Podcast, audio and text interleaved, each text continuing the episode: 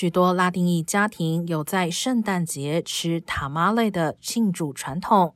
塔玛类经常被昵称为墨西哥粽，用香蕉叶包裹玉米粉与肉类蒸熟，是很受欢迎的中南美料理。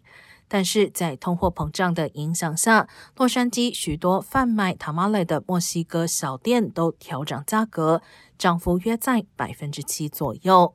不过，商家表示，涨价幅度不足以弥补物料的涨幅。比如，玉米价格较去年至少上涨百分之二十四，整体原物料价格涨幅甚至达到六成。